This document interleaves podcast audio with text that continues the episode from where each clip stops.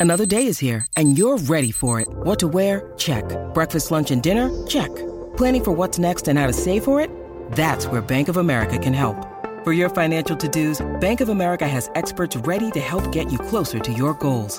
Get started at one of our local financial centers or 24-7 in our mobile banking app. Find a location near you at bankofamerica.com slash talk to us. What would you like the power to do? Mobile banking requires downloading the app and is only available for select devices. Message and data rates may apply. Bank of America and a member FDIC. How are you doing there? It is David from the David McWilliams podcast, and this is a Staycast from ACAST. We're all following the government's advice right now. We're staying in. It's a little bit cocooning, but it's all working. So while you're staying at home, here's a recommendation of another great podcast. It's the Blind Boy podcast. He's an old mate. He's a great skin. He has extraordinarily interesting views of the world. Check it out.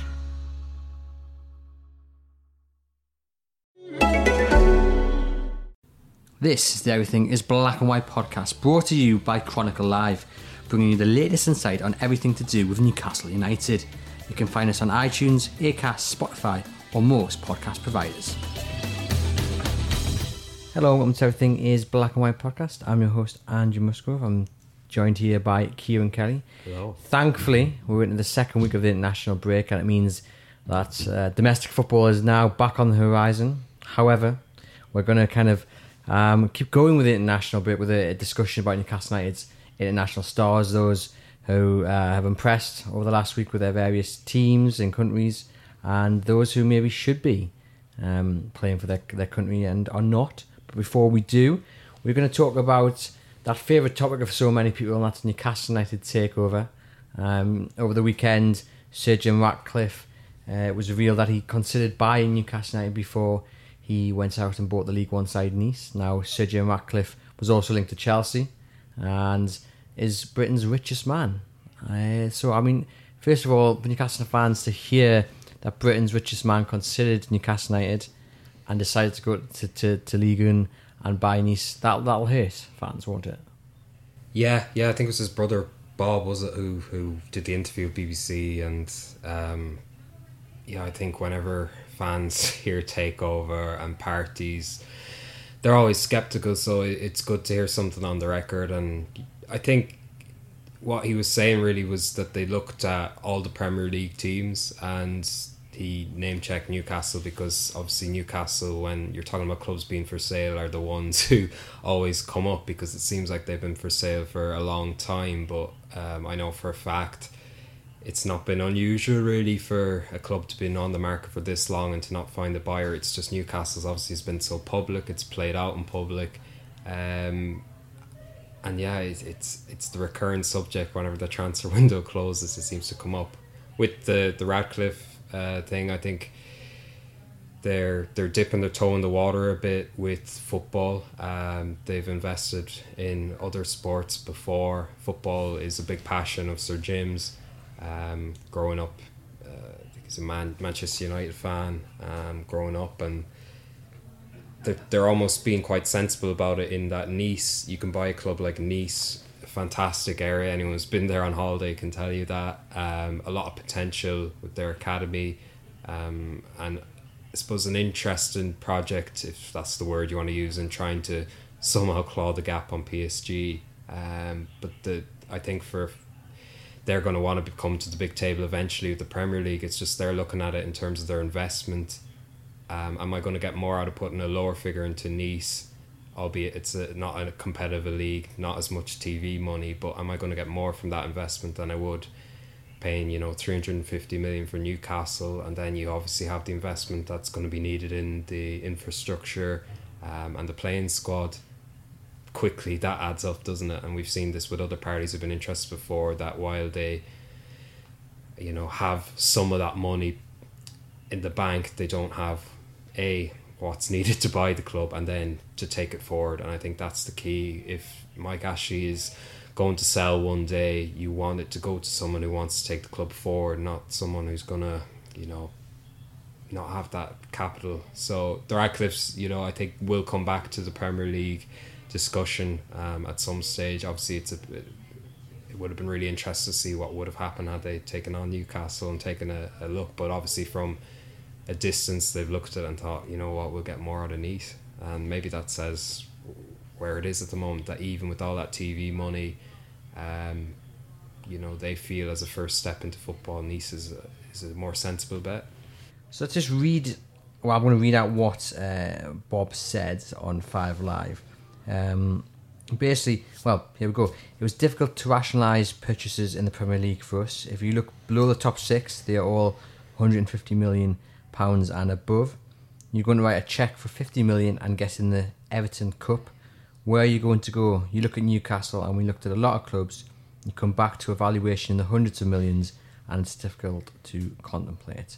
Um, I, it's interesting because you look at the facilities Nice have got brand new training ground. Effectively, it's like a five star hotel, uh, swimming pool, uh, seven training pitches. Uh, it really looks fantastic, and that was all signed off and built before Ratcliffe even came onto the scene. Was Yeah. even linked to the club back in 2017. So he goes in there, he pays us what 91 million for a club. Which is which is nothing, Nothing. in the scheme. Is it? And then you like you've mentioned, it, it's not exactly the most competitive of leagues. So then you could argue, say, right, when you spend 100, 150 million, get up there. What are you going to take on PSG? Probably not. But second, third, you're into the Champions League, and then you know you, you and you're not spending that much money. And still, say if you do, you so you paid 91 million for the club, you've then spent 100, 150 million. You've still not reached the valuation Yeah. that Mike Ashley has on Newcastle United. this is it. And i think it it's up for debate. You know you look at newcastle and you a lot of people would feel 350 million is a fair price and that you you know the potential is there the stadium is there the support is there. Uh, there's so much in place already. That's been the crying shame i think for for you know the past few years is that you know the right hands that club could go on. Um, and that's that's the way Ashley looks at the 350 million would be an okay investment but I think as time goes on in, in theory that price could potentially go up because you're looking at the TV money it's only going to increase. Uh, Newcastle obviously are starting to get that settled status back in the Premier League. If they can stay up this season you're starting to see them now. It's been a few years now since they're in the championship so that obviously helps. Um, but I think as long as as we go back there to, to Nice, you know Nice aren't going to get relegated. Whereas Newcastle now, between now and the spring, I don't think any buyer is seriously going to look at it as a safe investment because um, you just don't know what their status is going to be, unfortunately. I mean, some fans would, would then ask, well, surely that needs to wake Mike Ashley up. Mike Ashley needs to wake up and smell the coffee, so so to speak, because if he's looking to sell, and we've got Britain's richest man here saying, well, if I pay 350 million pounds, I know that I'm still going to have to probably put in another 350 million pounds just to get it to a competitive level. Some people might argue, well, does Mike Ashley need to kind of uh, speculate to accumulate and uh, therefore put 20 million into the training ground and therefore have a ready-made purpose, you know, a facility worth it, worth a, a, new buyer coming in and saying, actually, you know what, that is worth me paying 350 million because I have a training complex which is worthy of such a price tag. Yeah, I think that's a fair argument, but I think from it keeps coming back to it, I think we all see from the outside. Uh, wouldn't it be amazing if the club saw the training ground as almost another way of attracting players? In that, you know, I, I know you can't say a training ground is the only reason a player comes to a club, but it's it's it's well known, isn't it, that if you have that vision and the first thing a new sign sees is, is a state of the art training ground. Obviously, it, it's a big, big thing. But Newcastle, as, as it always comes back to, they, they feel that they have got a training ground that's fit for purpose, um, and that you know they've never had someone turn around to them and say, oh, "I'm not joining you because of that." Um, and I, I know that's kind of seen as the glass glass half empty way of looking at it. But yeah, you just feel. Um, they're the little improvements that could, could take them on another level. That as much as um, they are making the most of the current training ground, imagine how much better and how much more they could get out of these players if they were to to um, look at redeveloping it. And they are, you know, it is on the agenda. It's been on the agenda for a long time, but I suppose you're looking at it and you you see other clubs who are able to go into the market and do the training ground, do it side by side. Newcastle feel that if you want players like Joelinton coming in, then they can't do it at the same time. Um, obviously, that's you have to remember they did sell Ayoze Perez this summer. They brought in money, um, and they've brought in money over the years through player sales. So it's it's one of those I think fans would love to see that ambition that we saw in those plans a few years ago. Um, but uh, you're just looking at it, the way the club are thinking at the moment is they they can't do both. I make waves in the market as they see it and bring in a new training ground. Do you do you agree with that stance? Because others would say, well, look at Bournemouth; they're going to get get a new uh, training ground. Look at Leicester, Leicester, uh, Liverpool. Okay, different case. They, they have a lot of money, but still, you know, fifteen million pound new training complex there.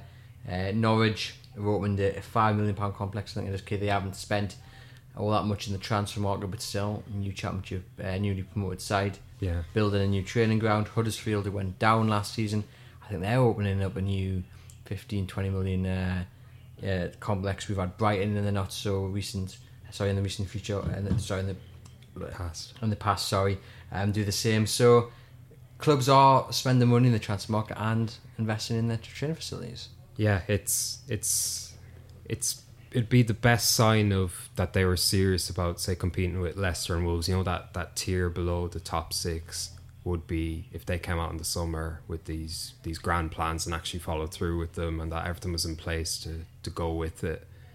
But I also know Manchester United, for example, and this is a bit different, but there's a lot of problems with Old Trafford at the moment. Uh, leaks needs a lick of paint. Some things need to be changed with it, and they also have that stance that well, if you want Harry Maguire and you know uh, Daniel James, you can't have a a shiny new Old Trafford as well.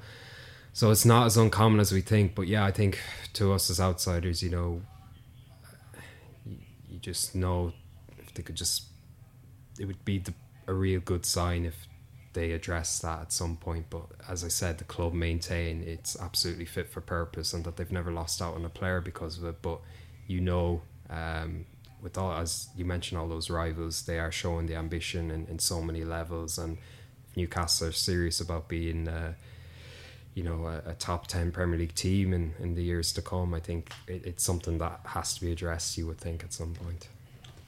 During the interview with the Daily Mail, it was referenced that there was a promise of twenty million pounds um, mixed in with Rafa Benitez's negotiations for a new contract. Be interesting to see if that is still the case under Steve Bruce.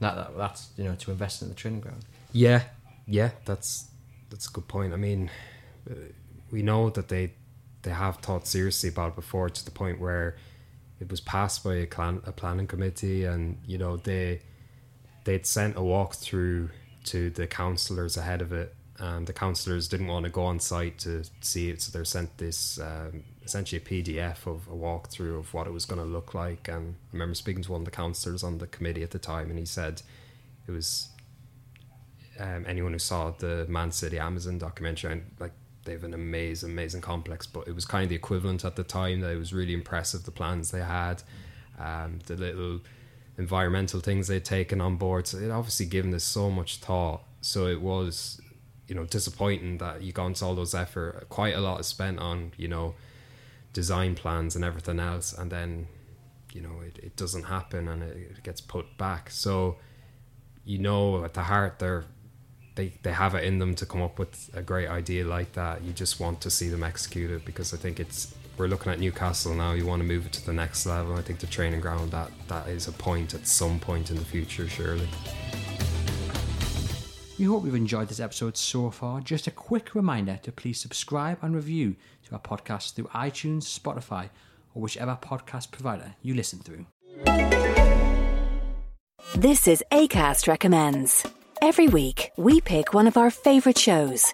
And this is one we think you're going to love. Hello, I'm Geoff Lloyd, and I recently had a baby with Ed Miliband. A baby podcast, that is. It's a spin off of our show, Reasons to Be Cheerful. It's called Cheerful Book Club, and it's conversations with some of the best writers working in the world today. You'll really enjoy our chats with people like US broadcasting legend Rachel Maddow, literary giant Ian McEwan, and the Big Short and Moneyball author Michael Lewis. Feed your brain with ideas from the Cheerful Book Club. You'll find us on the excellent ACAST app or wherever else you get your podcasts. ACAST is home to the biggest podcasts from Ireland and around the world. Subscribe to this show and hundreds more now via ACAST or wherever you get your podcasts.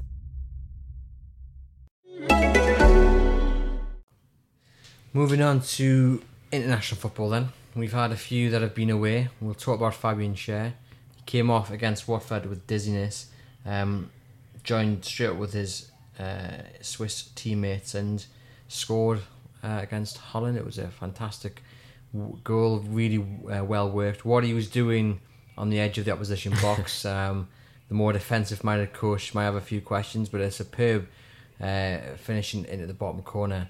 And he's just going from strength to strength this season, isn't he? I mean, he impressed last season, but he's continued that good form, um, and now doing it for his uh, his country. Yeah, it is unfortunate. It was against Ireland, obviously for obvious reasons. But no, I mean, you you look at since he got in the team properly last November, um, what he's brought that kind of different dimension to that back line with with Lejeune when they're both playing. It's it's it's so useful going forward. Um, you know, the Watford game, he was he was almost taking it on himself to bring the ball out. There was one point when there just wasn't enough movement around, and he kind of threw his arms up in frustration. He he loves getting on the ball, and you can see why he used to be a midfielder. He's so comfortable in those areas, crossing the halfway line. And you're looking at him already this season. You're thinking he's going to at least match those four goals he scored last season, and to know that at this stage, or to to be confident of that rather, um, that's such a bonus because you're looking at Newcastle team. Bruce is big on them not just being reliant on a, a Rondon and a Perez to score the goals. That there'll be more of a spread this season, and Schär is going to have a huge part to play. Uh, he's their third top scorer last season, and I think he'll be up in the top five again. Um, and that's the key outlet he brings to the back that he can bring the ball out, but he also has the vision. Uh, when it comes to spotting, you know, Joelinton in the channels, he's probably one of the few in the team who can who can find that ball, and it's just such a huge asset to have. Sorry, I said it was against Holland. and It was against Ireland. Yes. That's because he did a story in which he said Van Van Dijk has posters of Fabian Schär on his wall, and for some reason I just just read that, and it just for some reason I was like, I thought I misheard you, so it's No, no. I definitely did see Holland, and we can't uh, confirm that Van Dijk does have posters on his wall of Fabian Schär. But yes, it was indeed against Ireland. I was just checking that. You knew On that. Um, but if he continues to perform like this, Newcastle might face a few questions in January.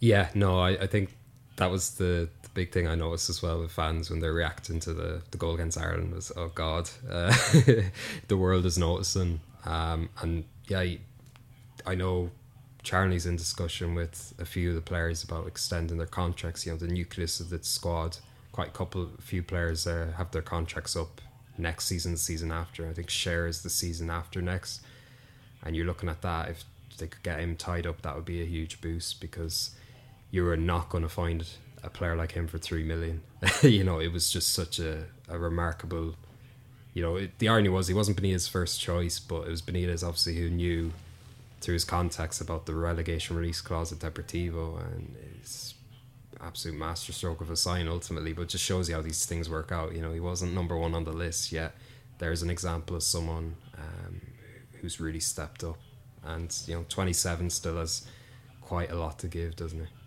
Emil Krafth also uh, turned out for Sweden. Uh, they won um, in midweek as well. And he's settling quite nicely in Newcastle. I think he's improved each game he's played.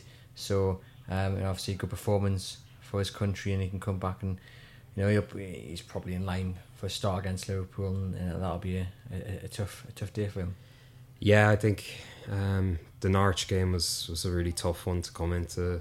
Uh, given all that happened, he had that chance. It was just a really tough game to come into. He played better against Spurs than Watford. I thought he's pretty solid.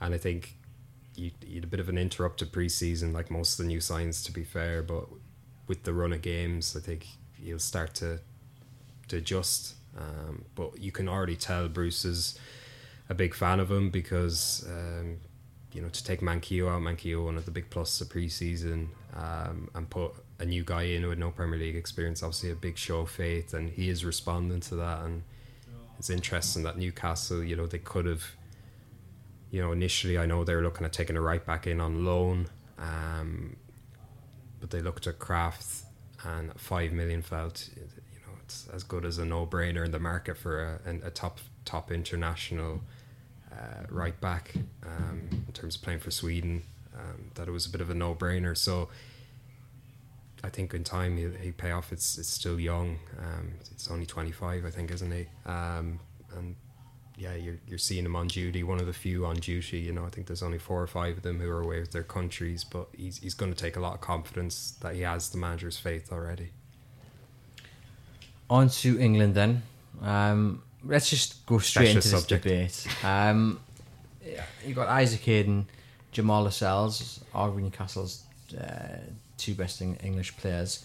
Uh, Sean Longstaff probably um, can be thrown in there as well. Right now, in your opinion, do any three of them deserve to be in that England squad? Um,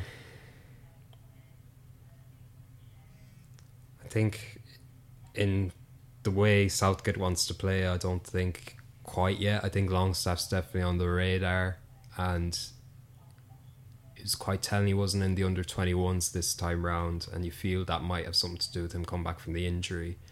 Um, and I think in time, once he gets in the under 21s, then it can start to happen for him again because he, he was definitely in the thinking before he got that injury against West Ham last season. With Hayden, I think, um, you know, you look how he's played. Uh, God, it must be about nine, ten months now. He's been excellent, and there's definitely a case for him because there aren't that many English players like him in being that really, really reliable holding player in a two. Um, but I think that again, it's similar with Lascelles. You look at how Southgate wants to play. Um, the guys he he's building the team around are, are different kind of skill sets and in terms of possession play and bringing the ball out from the back and bring the ball out from midfield and a number of players. You look at Chris Smalling; he's never got a look in under Southgate um, because he's he's not as comfortable as some of the other players with his feet, and um, I think that's the way Southgate wants to play is, is probably one of the main reasons that's keeping them from from getting into squads. Um, but also you look at the the talent that's coming through, who are even younger than those players you mentioned. Um, it's it's remarkable that you're almost looking at the beyond the starting lineup in England now. There's something really exciting coming through. So it's really tough to get in the squad even now. Um, but I don't think they're going to see that as a slight because they know they can just keep com- performing for Newcastle. I'm pretty sure you know a chance will come for one of those three eventually. And do you think that's what it is? I mean, Hayden referenced um, in an interview last week that um, England they tend to go with a lot more attacking, flary type players in that sort of area.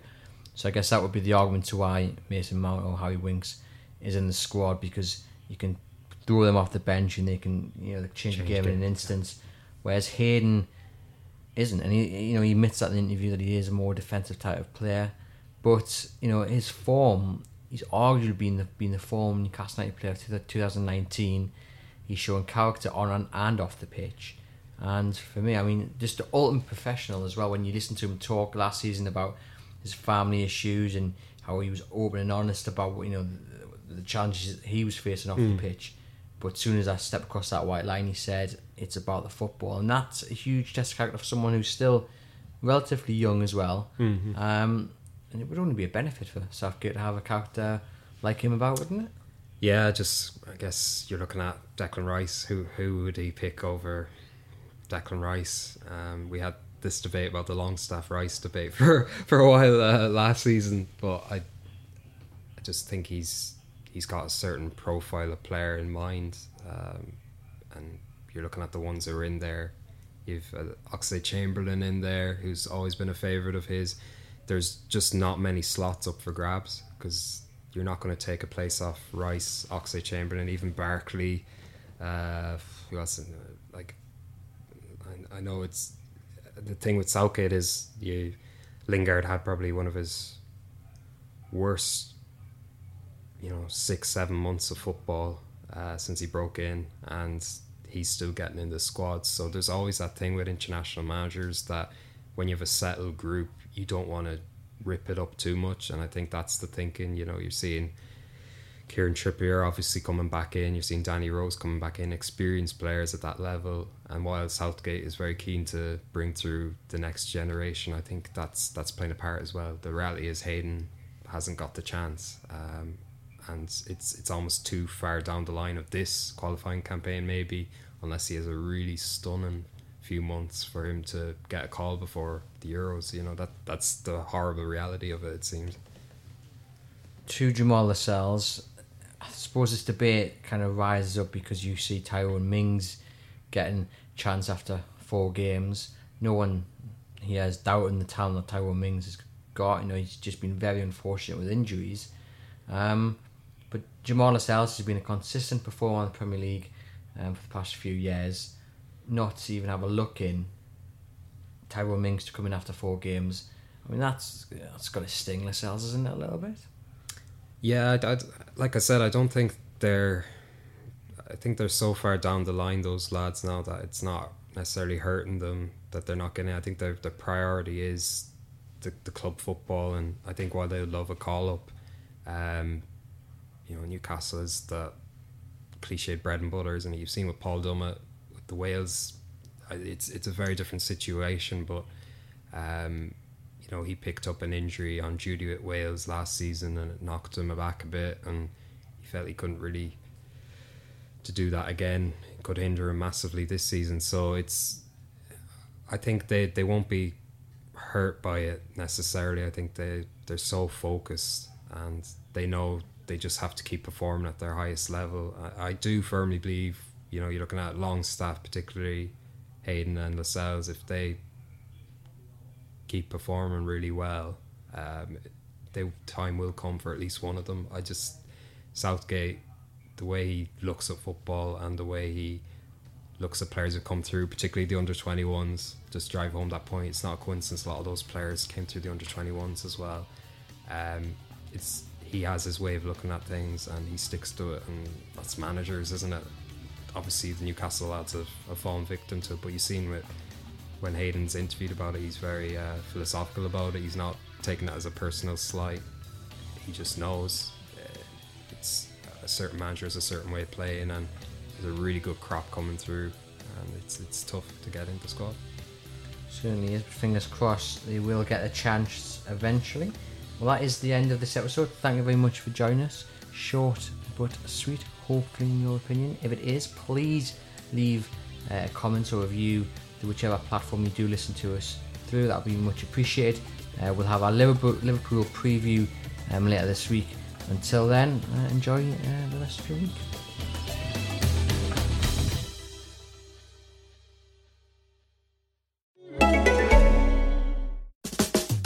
How are you doing there? It is David from the David McWilliams podcast, and this is a Staycast from Acast. We're all following the government's advice right now. We're staying in. It's a little bit cocooning, but it's all working. So while you're staying at home, here's a recommendation of another great podcast. It's the Blind Boy podcast. He's an old mate.